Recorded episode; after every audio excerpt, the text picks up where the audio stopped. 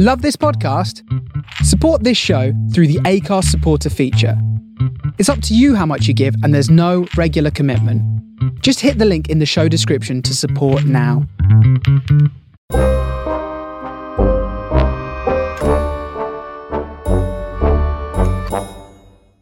Hallo allemaal en welkom bij Reis door de Tijd. In deze aflevering gaan we het hebben over Alexander de Derde uit Macedonië, oftewel Alexander de Grote. Alexander was een Griekse legeraanvoerder en hij was ook nog de koning van Griekenland. Toen hij nog maar dertig jaar oud was, was hij heerser van een van de grootste rijken uit de wereldgeschiedenis. Alexander de Grote was een zoon van Philippus de Tweede en die was de koning van Macedonië. Er waren grote spanningen tussen Macedonië en Griekenland en de Grieken vonden de Macedoniërs maar ruw en ongemanierd en de Macedoniërs vonden de Grieken arrogant en heel kakkerig. Toen Alexander nog jong was, kreeg hij les van Aristoteles, de Griekse filosoof. En zijn lievelingsboeken waren de werken van Homerus. Hij hield van de Ilias. En als je meer over de Ilias wilt weten, een paar afleveringen terug hebben we het er nog over gehad. De jonge Alexander kon verder heel goed paardrijden. Op jonge leeftijd voerde hij op zijn eigen paard, Bucephalus, een leger van zijn vader aan. Hij was op zijn achttiende al aanvoerder van een heel leger. Op zijn paard vond hij dat hij leek op iemand van de werken van Homerus. Hij had ook een soort heldenideaal en hij wou heel veel eer en roem. Het paard dat hij had, werd trouwens gekocht op een paardenmarkt. Maar dat paard liet zich eerst door niemand berijden. Alexander was de eerste die het paard wist te kalmeren en alleen hij mocht Bucephalus berijden. Bij de slag waar hij aanvoerder was, versloegen de Macedoniërs de Grieken. De vader van Alexander, Philippus de Tweede, werd toen koning van heel Griekenland. En niet veel later werd hij al vermoord. Na twee jaar op de troon te hebben gezeten, werd Philippus de Tweede al vermoord. Er waren zelfs geruchten dat Alexander en zijn moeder zelf achter deze moord zaten. Of dat echt waar is, weten we niet, maar Alexander was er in ieder geval klaar voor om op de troon te zitten. Alle andere mensen die aanspraak op de troon hadden, werden uit de weg geruimd, samen met de familie, zodat niemand anders dan Alexander koning kon worden. Zo werd Alexander op twintigjarige leeftijd koning van Griekenland. Alexander omringde zich met jeugdvrienden en de trouwste generaals van zijn vader. Alle mensen die hij vertrouwde konden, konden bij hem in de buurt komen. Een van die jeugdvrienden was Hephaistion. Hij was Alexanders beste vriend en ook zijn geliefde. Toen Philippus de Tweede overleden was, roken de Griekse stadstaten en de andere door hem onderworpen gebieden een kans op hernieuwde autonomie en kwamen in opstand. Alexander, die het strategische inzicht en het sterkste leger in de regio van zijn vader had, herstelde zijn macht met veel geweld. Even leek het alsof Thebe, een Griekse stadstaat, nog even met succes in opstand wist te komen, maar ook die werd neergeslagen. En als straf en als een schrikwekkend voorbeeld voor de andere steden werd de staat totaal met de grond gelijk gemaakt. En dat werkte heel goed. Griekenland hield zich rustig tot aan Alexanders dood. Daden van goden en helden vormden volgens de literatuur van Homerus een soort drijfveer voor Alexander. Niet alleen nam hij een voorbeeld aan Heracles en Achilles, maar ook de wijngod Dionysus was een bron van inspiratie.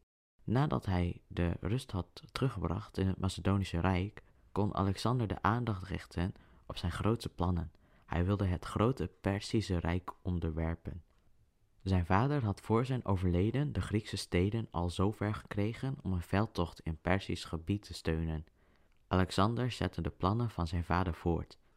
Voor de veldtocht bracht Alexander een leger bij elkaar van zo'n vijftigduizend soldaten en een vloot van meer dan honderd oorlogsschepen. Hij wees iemand aan als een plaatsvervangende koning en Alexander ging door naar Troje, waar zijn grote voorbeeld Achilles gesneuveld was. Zijn strijd met Perzië ging heel snel en al snel had het leger van Alexander het Perzische leger verpletterd. Na deze overwinning ging hij door naar het Midden-Oosten. Veel steden wisten al dat Alexander en zijn leger zouden komen en ze gaven zich al over voordat hij al in de buurt was. Er waren ook steden die in opstand kwamen, maar dat duurde niet lang en al gauw staakten zij hun opstand. Al deze overwinningen betekenden niet alleen dat ze veel oorlogsspijt hadden, maar ook veel meer mensen voor in het leger. Zijn ambities werden duidelijk toen hij in Gordion kwam. Dit ligt vlak bij het huidige Ankara. Hier stond een wagen die gewijd was aan Zeus. Het verhaal hiervan is dat wie de knoop van de wagen loskreeg, dat is de Gordiaanse knoop, die zou heersen over heel Azië. Alexander die kreeg de knoop eerst niet los, maar hij loste dat op door met zijn zwaard de knoop los te hakken en vervolgens gewoon te verklaren dat de knoop los was. Iedereen die twijfelde of dit wel klopte, die werd gewoon het zwijgen opgelegd met donder en bliksem, dus door Zeus zelf. Hij trok daarna verder naar Egypte. Onderweg naar Egypte, in Syrië, vond de eerste ontmoeting plaats met Darius de Derde. Hij was de grote koning van Perzië zelf. Darius, die natuurlijk al op de hoogte was gebracht van de overwinningen van Alexander, had een groot leger samengesteld om met hem de confrontatie aan te gaan. Darius leek eerst aan de winnende hand, maar toen de Macedoniërs zijn persoonlijke bodyguards versloegen en hemzelf bedreigden, trok hij zich terug. Hij deed dit omdat hij dacht dat zonder hem het Perzische Rijk uiteen zou vallen. Alexander doodde veel soldaten van het leger van Darius, maar hij spaarde wel zijn familie. Hij behandelde ze zelfs heel goed. Hij beloofde zelfs om goede partners te vinden voor de dochters van Darius. Hij liet Darius gaan, want hij wilde door naar Egypte. Egypte was om heel veel redenen aantrekkelijk voor Alexander. Egypte gaf zich zonder slag of stoot aan Alexander over. Hij wist goed te kunnen sluimen bij de Egyptenaren door hun godsdienst en hun tradities te respecteren. Al snel werd hij de koning met alle bijbehorende titels, zelfs zoon van Ra. Alexander ontwikkelde in deze tijd een goddelijke ambitie. Dat kwam vooral na zijn bezoek aan het orakel van Zeus Ammon in de woestijn van Egypte. Hij keerde terug met de boodschap dat hij als zoon van Zeus was erkend. Vanaf toen kwamen er ook verhalen over zijn goddelijke afkomst. Zijn moeder, Olympias, zou zwanger zijn geraakt door Zeus in de incarnatie van een slang. Alexander wenste steeds vaker als een god aanbeden te worden. En dit was voor de Egyptenaren en de Perzen niet heel raar, maar de Grieken vonden dat echt niet kunnen. Zonder al te veel moeite trok Alexander verder in oostelijke richting. Soms was er wat weerstand, maar met het Macedonische leger maakte hij korte metten met iedere tegenstander. In alle gebieden die hij onderwierp, benoemde hij nieuwe bestuurders. Deze moesten allemaal trouw aan hem zijn. Om zijn macht te verzekeren, richtte Alexander best veel steden, die hij bijna allemaal Alexandrië noemen. Hij had niet veel creativiteit als het over namen ging. Maar ondertussen had Darius zijn leger opnieuw bijeengebracht. Er kwam een beslissende veldslag en die vond plaats bij Gaugamela. Ondanks dat Darius zoveel soldaten had, werd het Perzische leger verslagen. En dit kwam omdat Alexander een hele slimme strategie had uitgedacht. Darius vluchtte, maar werd later vermoord door een van zijn vroegere gouverneurs. Alexander werd door zijn leger uitgeroepen als heer van Azië. De overwinning werd hierbij uitgebreid gevierd, vlakbij Persepolis, de hoofdstad van het Perzische Rijk. De stad werd geplunderd door Alexanders soldaten en Alexander stak het paleis van Xerxes in de brand. Dit was van de vroegere Perzische koning. Volgens sommigen was dit al een gevolg van te veel drank, maar of dit echt zo is, weten we niet. Alexander was hierna zeker niet van plan om te rusten en naar huis terug te keren. Hij wilde verder naar India. Ondertussen werden zijn soldaten doodmoe en de generaals ergerden zich aan hun koning. Zo had Alexander zelfs ingevoerd dat iedereen zich in het stof moest werpen voordat ze hem gingen benaderen. Dit was een ritueel volgens Perzische traditie. De Macedoniërs vonden het bullshit. Een sterfeling die zich als een god liet vereren, dat vonden ze echt helemaal niks. En tegen kritiek kon Alexander niet. Tijdens een van de regelmatige drinkpartijen van Alexander en zijn staf ontstond een woordenwisseling tussen Alexander en Kleitos, een van zijn vele trouwe bevelhebbers en vrienden. Kleitos had in de strijd bij de Granikos Alexanders leven gered, maar dat weerhield de koning er niet van om in zijn dronken drift een lans te grijpen en Kleitos neer te steken. In het voorjaar van driehonderdzevenentwintig voor Christus deed Alexander iets verrassends. Hij trouwde. Eerder had hij al met een Perzische adellijke dame samengeleefd en een kind verwerkt, maar met haar was hij niet getrouwd. Zijn bruid was Roxana, een prinses uit Bactrië, naar verluidt het mooiste meisje van heel Azië. Ook dit viel verkeerd bij zijn eigen Macedonische vertrouwelingen. Als er een kind zou komen, zou het niet geheel Macedonisch zijn. En je zou nu wel denken, maar Hephaistion dan? Dat weten we eigenlijk niet.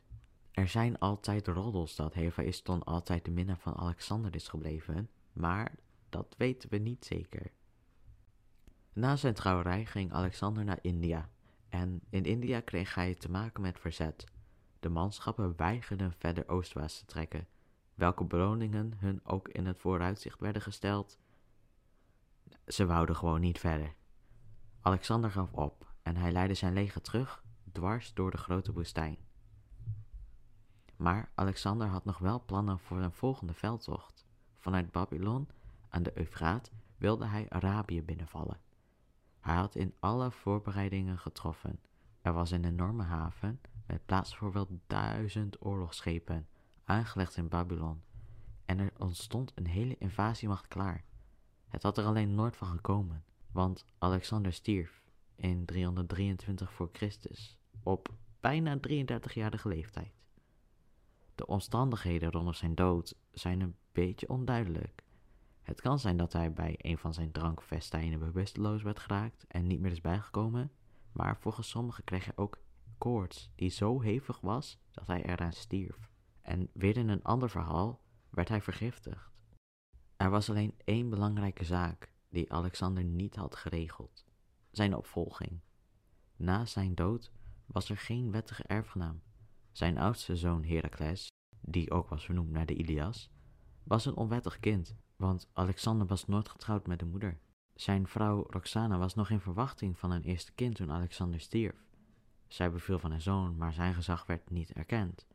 Dus er was niemand die hem kon opvolgen.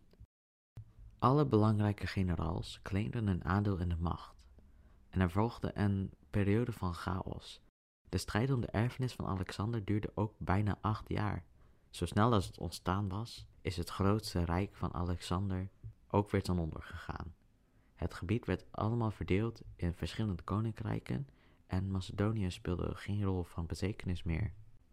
Alexander de Grote's invloed op de wereld is ongekend groot geweest. Hij bracht welvaart in zijn hele rijk.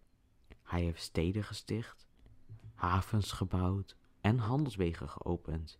Hij stimuleerde kunsten en filosofie en wetenschap en in zijn hofhouding had hij biologen en historici en geologen die hij alles liet vastleggen wat ze tegenkwamen. En omdat hij overal steden stichtte en manschappen achterliet, kwam de oorspronkelijke bevolking in aanraking met de Griekse gewoonten. En ook weer omgekeerd namen de achtergelaten soldaten ook wat lokale cultuur over. Deze wederzijdse invloeden bleven nog eeuwen na Alexanders dood bestaan. En door de eeuwen heen en over de hele wereld is Alexander de Grote een bron van inspiratie gebleven voor schrijvers en kunstenaars.